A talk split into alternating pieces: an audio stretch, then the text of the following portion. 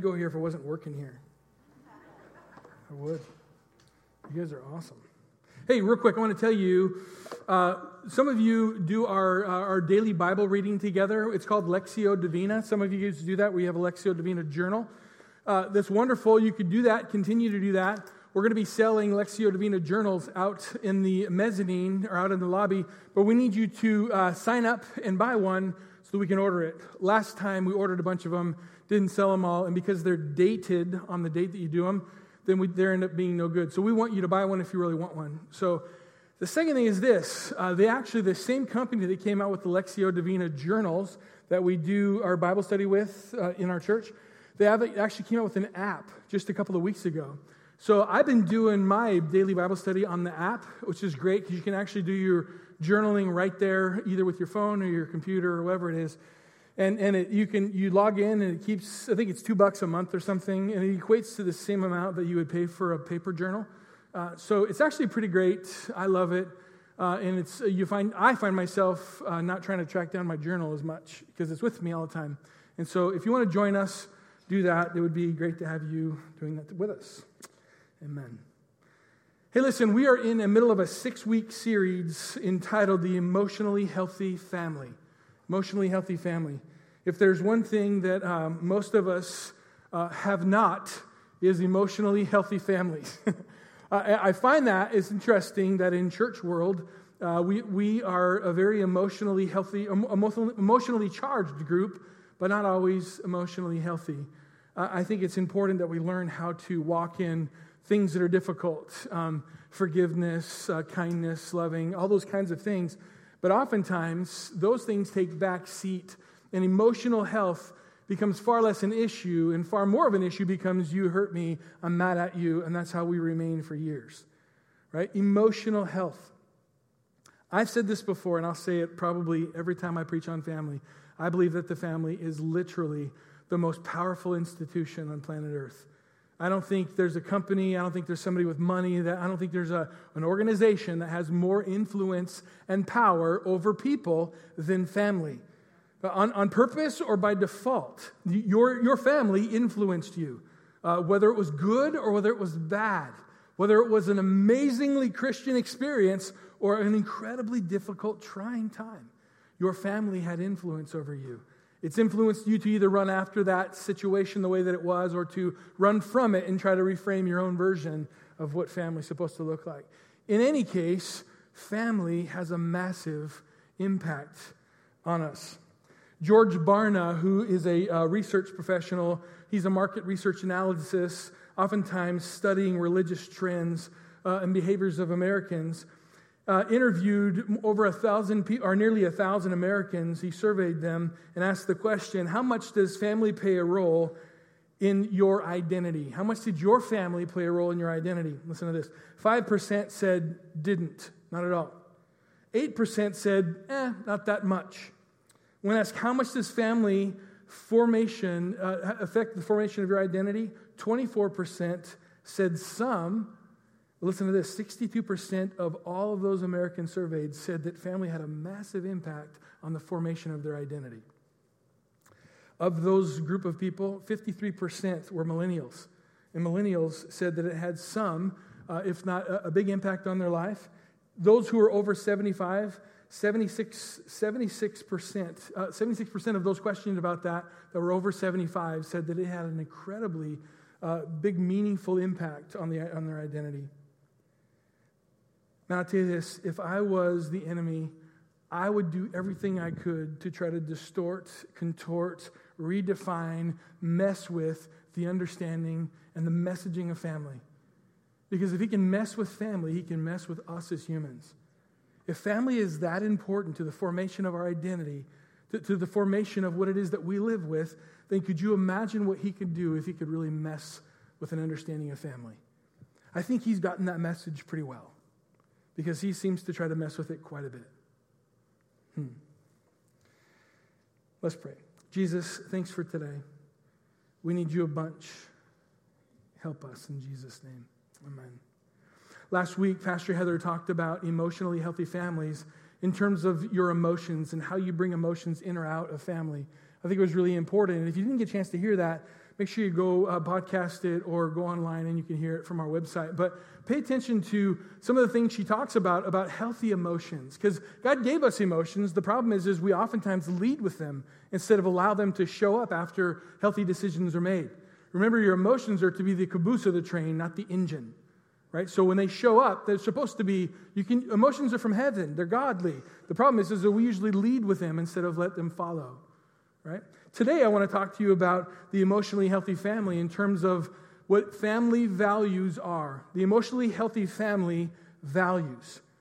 Now, when the political season starts to come about and all the politicians start to lob out their phrases that we hear a bunch of, we hear that phrase often the idea of family values. And, and whether they mean it or not, whether they mean what you mean or not, they'll lob them out there to try to garner some sort of support for whatever stance they have on that issue.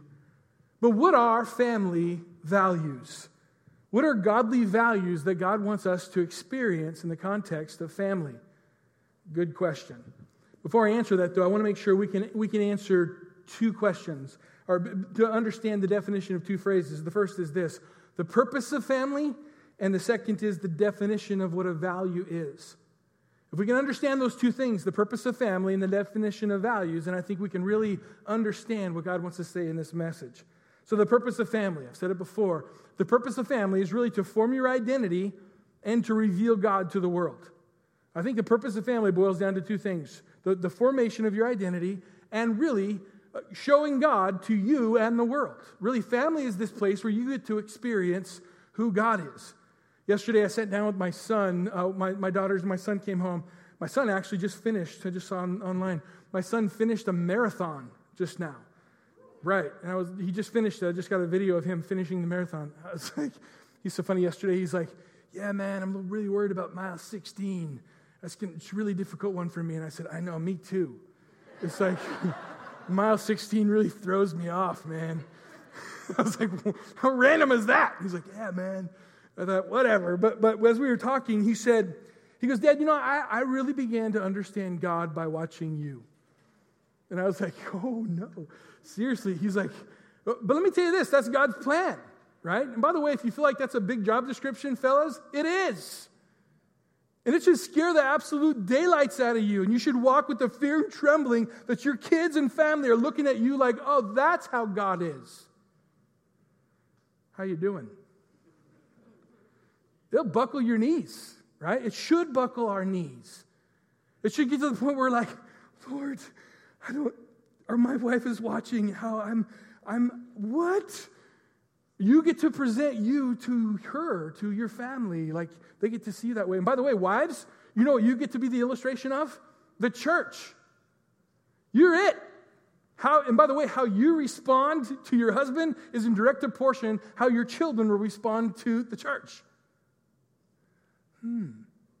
Some of you are like, that explains something. God's intention was it to, that we would see something really simply. God wanted the family to be this place where He could reveal Himself, where He could begin to, to, to reveal who, His plan. God wanted to make it super simple, we made it super messy. Definition of family to understand the formation of your identity and to reveal God. Second, the definition of values. I wrote this down. Values, what are they? They're a set of beliefs that guide or motivate attitudes and actions. A set of values. They're, they're beliefs to guide or motivate attitudes and actions. I love this. Remember what values are, right? I told you this a couple weeks ago. Values are those beliefs and behaviors in your life that, if they don't happen, kind of make you mad. If it doesn't make you mad, I'm convinced it's probably not a value. Let me explain. Some of you are like, I love hearing God's word. God's word is awesome. I want to be in God's word all the time. In fact, being in God's word is a value to me. I might say, seriously, is that how that works in your life? Tell me where it's showing up in your daily life. Well, I don't know we read my Bible. So to me, I would say that's not such probably a value. You might say, I value having a great mowed lawn, and your lawn never gets mowed. Probably not. You might say to yourself, like, wow, I really value timeliness. Being on time is a value to me. Unless you're not showing up on time. Values. Values. If it doesn't bug you a little bit, you probably don't value it. Because to me, if, it, if you value something, it's going to show up in what it is that you, it'll bug you if it gets crossed. I promise you. Uh, time is a big deal for me. I mean, that's why when we start church, sometimes there'll be three people. Uh, and by the way, we're, we're an equal church in America today. it's so funny. On the sabbatical I went on, I went to churches where the church would start, sometimes they'd start 10 minutes late because there's six people in, this, in, the, in the sanctuary. And that would happen. It happens everywhere, right? And same with us. Some of you still think we only sing three songs. Let me tell you, we actually sing more than three songs here. It's amazing. Some of you are like, when I stood up here and said, hey, yeah, what Elia said, they're like, did she say something? she did. First song. Values. They're important because if they, if they show up in your life if in, in word, they better show up in your life in deed. What are family values then? Family values are an agreed upon set of beliefs and behaviors that pertain to a family structure, a family's function and roles and ideals to be lived out by that family. Remember this you are the one that brings you into your family. So, the key to healthy family is getting you healthy, right? The key to healthy family values really are you getting you healthy. More often, most of us actually uh, got into a relationship hoping that the other, the other part of the marriage would actually bring health into your relationship. You, you thought to yourself, like, well, I'm going to do my best, but I'm kind of hoping that she has some moral boundary that will keep us on the right track. I'm kind of hoping that he has some sort of a moral compass that will keep us heading in the right direction. Let me tell you this you bring you into your family. You bring the healthy, you bring the broken, you bring the hurting, you bring the, the, the, the wonderful. You bring you into your family. And your family's made up of you and your, and, and your family all together. So the goal then would be for you to come to a, a, a sermon like this and say, God, how do I get me healthy? How do I get some health into my life so that I can bring a healthier version of me into family? So, so I wrote this down. I, I was raised in a family that wasn't uh, the most healthy in terms of emotional, uh, emotionally healthy uh, issues or standards. Now, I will tell you this. Um, I, I, we didn't say the words family values in my home. We, we didn't talk like that. So, my family of origin, uh, I think I've said this before here, but between my wife, uh, her biological parents, and my biological parents, between the two parents, there's, I think, 11 divorces in, in remarriages and all stuff. So there's a bunch. In fact, there's some that I don't even know um, some of the step siblings that I, I am told I have. I haven't met them. You know, so, uh, and, and because the marriages were so short and I didn't know who those people were. So we have, I'm telling you, so I was raised in kind of crazy. So, so I went back this last week and said, okay, I can't go back and look on the wall or the refrigerator of some household to find out what our family values were. But I could go back and reverse engineer some of the things that would have made us mad or, or, made somebody in the house mad if we didn't do. Therefore, I could figure out what our family values were. So I sat down to kind of come up with five values that I was raised with in my family of origin. They're not great, but let me tell you what those family values were that I grew up with. Number one, how you perform determines your level of importance. In other words, if you can twirl cartwheels and sing songs and you can uh, do the kinds of things that make people happy and make money and have a good job and uh, be uh, exceptionally healthy and happy in the front of people, then you will have some sort of importance. If you don't, you didn't. If you didn't, you don't. You, you, there had to be something because you were important based on how you did things. And if you didn't do things well, then you weren't important. Value number two my dad was the supreme king of his house.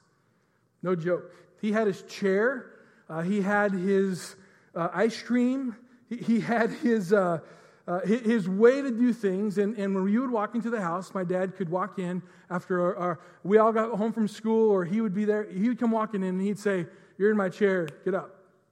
And you'd have to get up because it was his house, his rules. I remember one time, uh, my dad was a, a, big fan of these chocolate donuts, right? And because all of us kids were like not fans of some of that value, uh, we, we bought a rubber donut and we put it on a plate.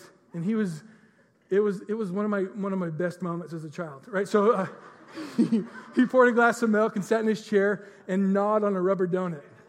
And I was like, Jesus, right? So, sorry, it was inappropriate, but I remember feeling pretty good about that, and I blamed it on my sister. Sorry about that. But, but I would you, my sister's over there. Uh, listen to this. Value number three of my family of origin children should be seen and not heard. I grew up with a value in my family, unfortunately, where kids were less than and you should remain quiet because adults are talking. Um, wasn't because there was a time to interrupt appropriately or inappropriately. It was always just if you are a kid, you're, you're less than. And so, enough of you. Because, because adults are talking. Value number four that I grew up with the truth is only important as long as it gets you what you want. If the truth doesn't get you what you want, then lie. Not kidding. That's the value I grew up with in my family. Bend the truth all you can. Smile and wink, and people will believe you. Number five, value I grew up with God is good for getting you to heaven and out of trouble, nothing more. That's all I knew. I just knew God was good to get you to heaven and out of trouble.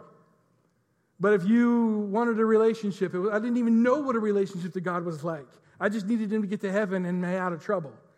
I didn't know you could have a relationship with God. That was the thing that actually helped me find a relation, uh, my, a walk with God, was because this person I was talking to was said, "You know, you can have a relationship with God, right?" And I was like, "I didn't know. Never heard that. I was just hoping to get to heaven and avoid hell, and make sure that God was helping me in my times of trouble." That's the what I grew up with. I grew up with that as a mindset. Now, some of you are like, wow, that's so close to what I was raised up with, or that ain't nothing, or whatever you got going on in your family of origin in your head. But I'm here to tell you this whatever you were raised up with, it influenced how you live today. When Polly and I got married almost 30 years ago, I remember we began to talk about some of the, the values that I grew up with. And I remember thinking, I got to distance myself from some of that because, because I do tell the truth. And I am a man of my word, and I'm not going to bend that thing. And I don't want to, I don't want to be, I, in my house right now, I don't have a chair. I, I, don't, I don't, I would laugh if my kids gave me a rubber donut. I, I just, those kind of things were not the values that I was going to die on the hill of. But some of you remember the hurt and the pain that you grew up with. Can I tell you this? You, you don't have to live with how you were raised. You can make decisions to change some of that. You can say, God, show me what you value. Show me what you see of me. And I remember having God show me, like, Lance, you don't have to believe that children should be seen and not heard. And my kids had a seat at the table of my life. They would tell me their heart. I'd tell them my heart. We would share it together. We would pray together. We would tr- cry together because they have the same size Jesus I do in my life. Somebody came up to me after before service last service and they read one of our values that are hanging out there on the wall. And they said, Kids have the same size Jesus. What does that mean? And I told them what I just said. They didn't get the Happy Meal Jesus, they got Jesus.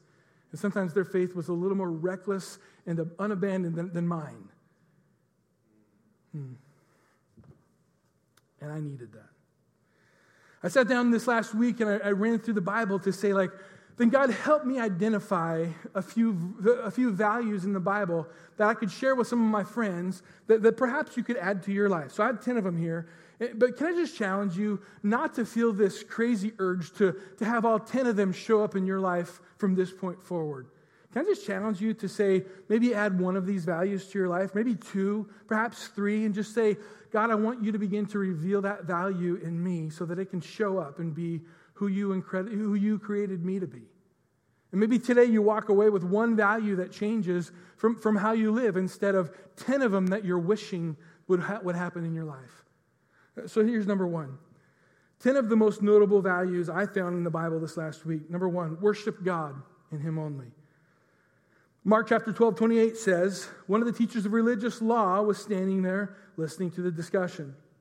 He realized that Jesus answered well. So he asked, Of all the commandments, which is the most important? Jesus replied, The most important commandment is this Honor the hero Israel. The Lord your God is one and only Lord.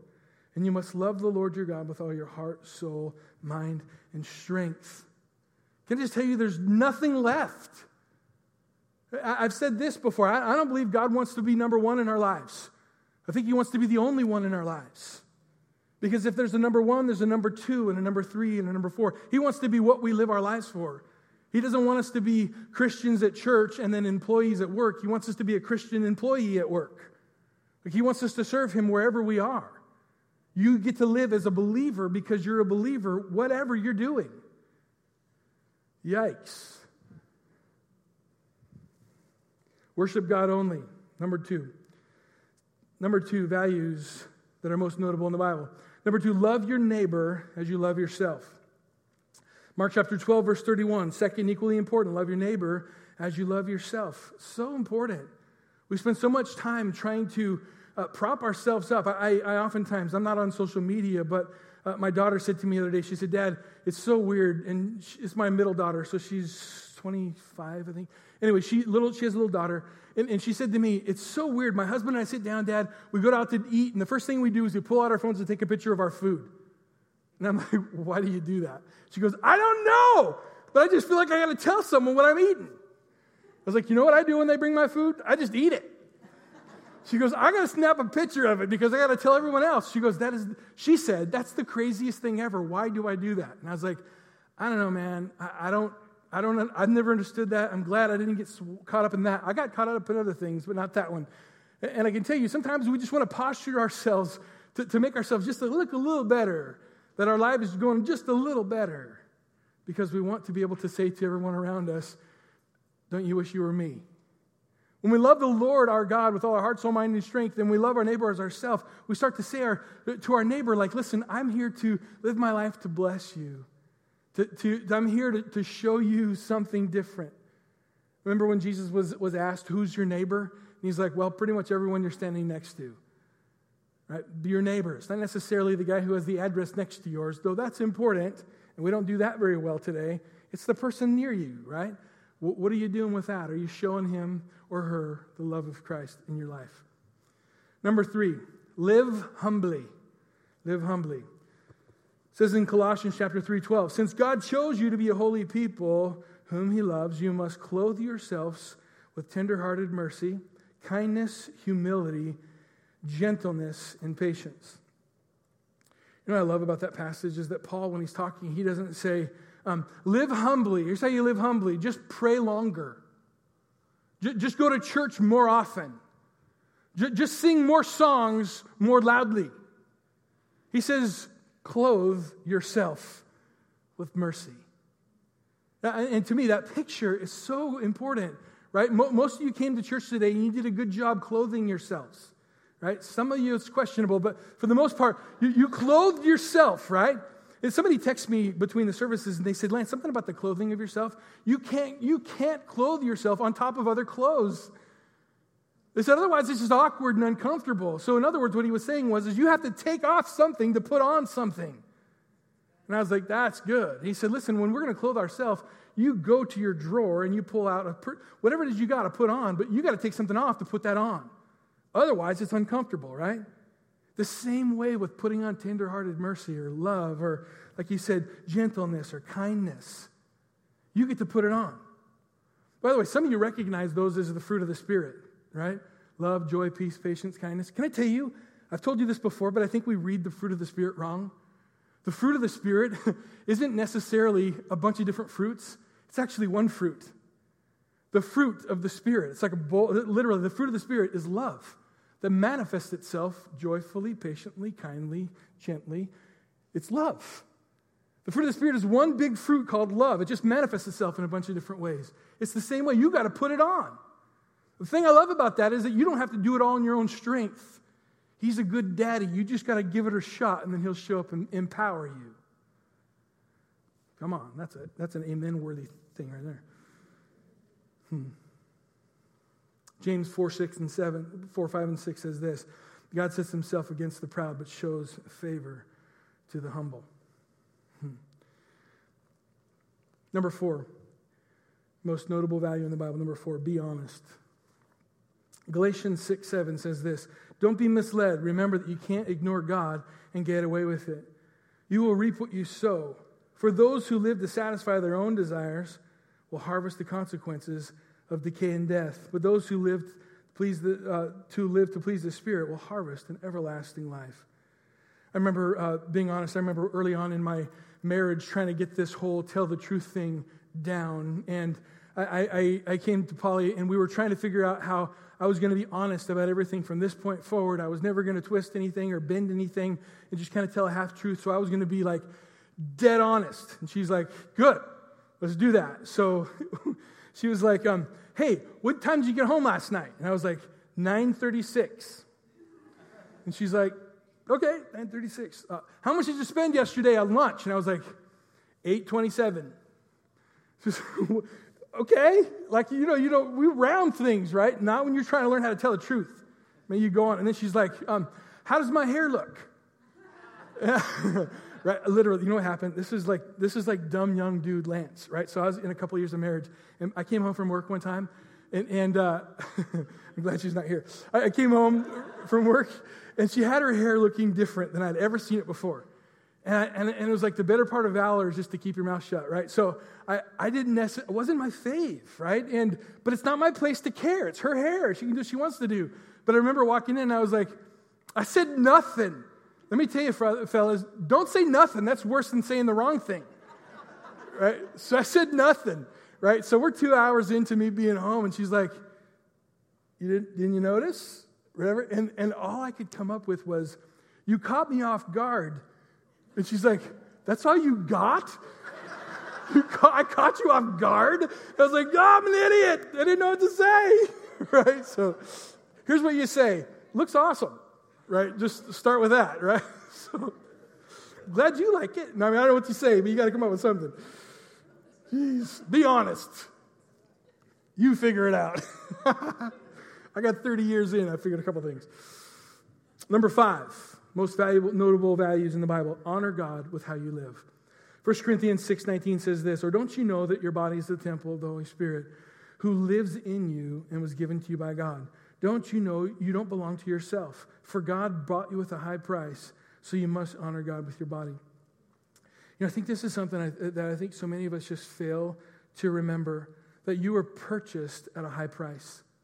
In fact, the, the, the word, the Bible actually says, it's kind of an unpopular word, but actually, the, the New Living Translation and the NIV and sometimes the ASV will translate it, um, you are a servant of Christ. Can you the actual Greek word, which is offensive? It's the word slave. Literally says this You were purchased not of your own volition, but you were purchased by the blood of God. Could you imagine if we lived our lives as absolutely sold to Him? Like our decisions, God, should I buy that? Should I, should I go here? Lord, should I take that job? All becomes, God, you, I belong to you. I, I, I serve you.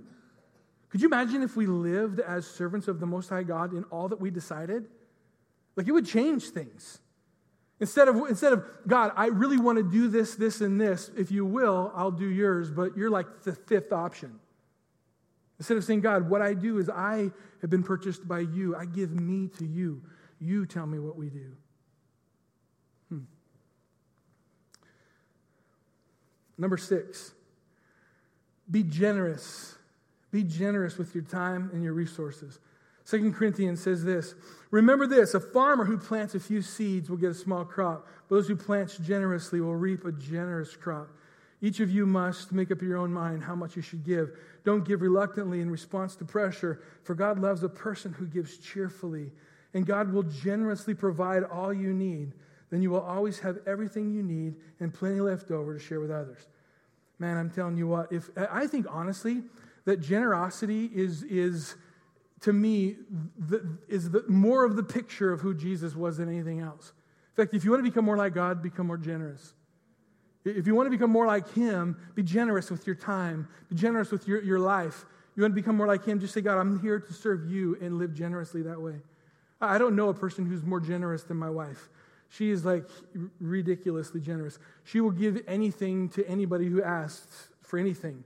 And sometimes, you know, I'm like, okay, let's do that. But, but the thing is, is she's just like, hey, look, I, I just have stuff that belongs to God and I just want to steward it well.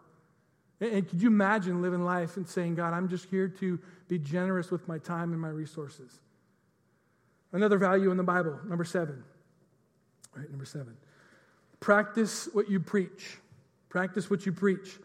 Matthew 23, 27 says this How terrific it will be for you, how, ter- how terrible it will be for you teachers of religious law and Pharisees, you hypocrites. For you're like whitewashed tombs, beautiful on the outside, but filled inside with dead people's bones and all sorts of impurity. You, look, you try to look upright to people outwardly, but inside your hearts, you're filled with hypocrisy and lawlessness. What that really means is, is Jesus was talking to them and saying, You're like a cemetery that has really pretty gravestones. But you realize, like, the whole point is in a pretty graveyard. The whole point is there's dead people's bones there. And he said, So many of you act like that. You look pretty on the outside, but you're rotting on the inside. Practice what you preach. Uh, in my, uh, when I was growing up, my dad would make us, some of his discipline tactics were a little weird, but one of them was he would make us write sentences. And so I remember one time him making me write sentences, hundreds of them. And I, I, er, I was a teenager, and I'm sure I was bigger than my britches trying to do what I was doing. And so he said, Lance, you're going to write whatever, several hundred sentences. You know what the sentence was? I will practice what I preach. Little did he know, right? So. okay, that's why I'm here. Now, I'll tell you this, right? So I, I, would tell you there's nothing worse than, than saying you're something and living the way you're not. But don't we live in a culture that does that? Live in a culture that says one thing and does another. I think there's an authenticity that God wants to wake up in the hearts of His church and say, be it all the way. Like, don't just say you're a servant of the Most High God, be a servant of the Most High God. Don't just say you worship me with your lips, worship me with your life. Don't just say you trust me and not allow your money to show up in your trust. Like Kari was saying earlier, there's got to be this moment where we say, God, I trust you with all that I am. And our, uh, we become more uh, uniquely genuine in all that we are because we say, God, I want to be genuine through and through. I want to say that I am, so therefore I will be. Instead of saying, hey, listen, our family is not going to watch rated R shows or say bad words or do anything that's uh, overtly crass. And we find ourselves at those moments just letting it rip in front of our kids. Their kids watching what we say we value, but experiencing it a whole different way. Yikes. I remember back in uh, back when I was in uh, I was an intern. I don't know if you knew this, but I was an intern here at this church 30 some years ago. Uh, and I remember Yvonne was helping with the internship program back then, and she had, uh, she had us all write mission statements for our lives. And I remember as a, Polly and I together wrote a mission statement for what would become our family. And our mission statement, I just talked to my daughter about this yesterday as we were all together, about our mission statement as a family. And it's the same mission statement. It's, it's the statement of our, our family motto, if you will. And it was simply this to be what we want others to become. That, that as the Powers family, our job was to be what we want others to become. In other words, our lives weren't to be telling people what to do unless we were actually doing that thing in our lives.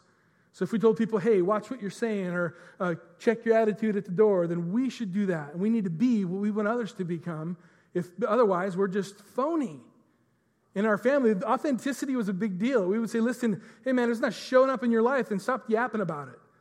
Let it be for real. And, and those kind of things were important in, in our family, my family. Number, number eight, value in the Bible. Work hard. Work hard. Thessalonians 3.10 says this. This is tough. Listen to this.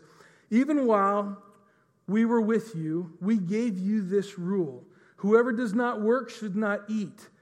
Yet we hear some of you say that some of you that are living idle lives, refusing to work, wasting time, meddling in other people's business. In the name of the Lord Jesus Christ, we appeal to you, we, we appeal to such people. No, we command them settle down, get to work, and earn your own way. Yee. Uh, one of the hardest conversations I had as a dad was to my youngest daughter, who's now 23. And, and I remember Bailey, her, she, was, she was our baby. She was the last one home. And, and I sat down with her and told her that she's going to have to start paying rent. Because if she's at our house, she was working a good job. And I just, and, and, and I remember Polly and I thinking, like, hey, now that the other two are gone, we can afford her staying home. And so it's a little easier, right? But we kept on saying, we're not helping her. Because when she gets out of our house, it's going to cost her to live. So we, we, we, all three kids, they had to pay rent when they were having jobs and doing their deal. Now, naturally, we weren't charging market value, trust me, right? But what we were doing is we were, we were making them come up with something that said, listen, you don't just get to sit here and freeload because I want you to be successful after you move out of our house. Today, she lives on her own. She has a great job. She's doing great. And by the way, when she moved out, we gave her all that rent that she gave to us so she could put it down on a down payment to where she was going. Little did she know. The, the thing is trying to say is this is that you got to teach your kids how to do some of that stuff. And it may not be that you did it well for the first one or the second one, but do it for the third one. Do, do whatever you got. Do something different. Remember, you're always learning. Number 10, don't be self righteous. You don't need any explanation on that. Matthew 7, 1 through 5. Number, five, number 10, forgive those that hurt you. Matthew 6, 14. If you forgive those that sin against you, then your heavenly Father will forgive you. But if you refuse to forgive others, then your Father in heaven will not forgive you. That's painful. But it's the truth. We've talked about this here. I'm telling you, there's forgiveness is a part of life that is so difficult. But when you begin to walk in its freedom, then you begin to find freedom. Forgiveness is unforgiveness.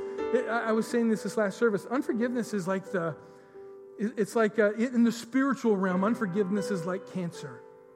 It wants to kill you as long and as, as mean as possible.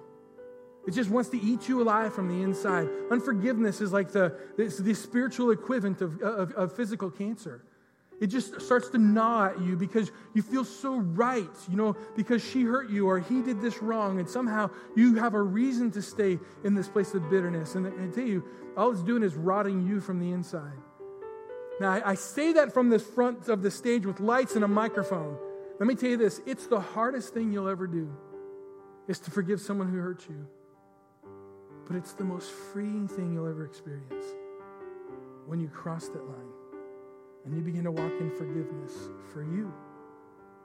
They might experience something, but that's not your problem. You get to find freedom, but it's not easy. Let me close by adding this one last thing. Family values are caught, taught, and brought Family values are, are, are going to be caught. They're watching. Your kids, your family, your neighbors, everyone's, it's, it's caught. Family values are caught by people watching you. They're just watching you. Family values are, are, caught. In other words, people will come by, your kids will watch, they'll see you, they're, they're caught. People will look and say, Man, I see you doing whatever, and they're gonna want they're gonna see that. They're also taught. Family value, values need to be taught. You need to explain what they are. You need to unpack what they are. You need to uh, express what they are, all kinds of different ways. When you talk about generosity, if your family is going to be a generous family, I love, uh, I, uh, I love the fact that Yvonne, my friend, part of our church council, she, she had said to me at one point she had stuck uh, things in her car, uh, resources, food, or whatever it was, for her daughters when they would pull up to a stop sign and there would be someone there, a homeless person with a sign, and then they would have that ready just in advance, knowing they were going to run into somebody, and they could just give it to them. You know what her daughters probably were taught?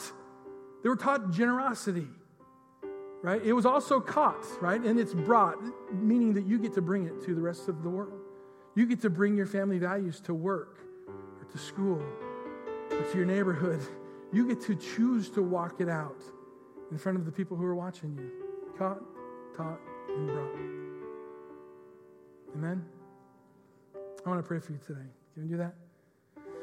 Lord, thank you for today. Thank you that Thank you that we don't have to have it all figured out. Thank you that your word uh, begins to tell us things that can really help us become the people you want us to be. God, would you forgive us for the mistakes that we've made? Maybe that's what's been crossing your mind this entire time is all these mistakes. Can you just ask Jesus to forgive you? Maybe today would be a new day. Maybe today you could say, hey, listen, I might not have my kids at home, but I want to learn how to be the, the woman of God or the man of God that I was always supposed to be. And you watch God do something in you. God, have your way. Bring healing, bring hope. In Jesus' name. Amen. Amen. Let, let me challenge you with this last thing. We're, we're going uh, to Israel. Some of you have been wanting to go to Israel. We have a trip planned in February. Uh, some of you have expressed interest and said, Lance, when you guys go, I'd love to come and be a part of that. I have a sign up sheet out at the information station out there. Uh, will you go out there and sign up? Uh, because I, I, have to do more than just hear you say you want to come. I want to create a meeting, but I got to find out who to invite. So uh, if you really are interested in going, uh, it's, a, it's a chunk of change, but it pays for everything. It's one, one payment, it covers the whole trip. Uh, so, so if you want to come to see Israel, I'd love to have you be there with us. And the last thing is this. Um, I'm not such a great self promoter, but I was in college, I studied music, and uh, I've joined a, a barbershop chorus. So, um, yeah, hilarious. Uh, but we actually have a concert, and I say that because Rob uh, Chandler is also in the chorus, and he's threatened me if I don't say something about it. So it's in two weeks, June 22nd. It's going to be here. So there you go. Come and be a lot of fun. Why don't you stand up? God bless you. Be encouraged. Have a great afternoon.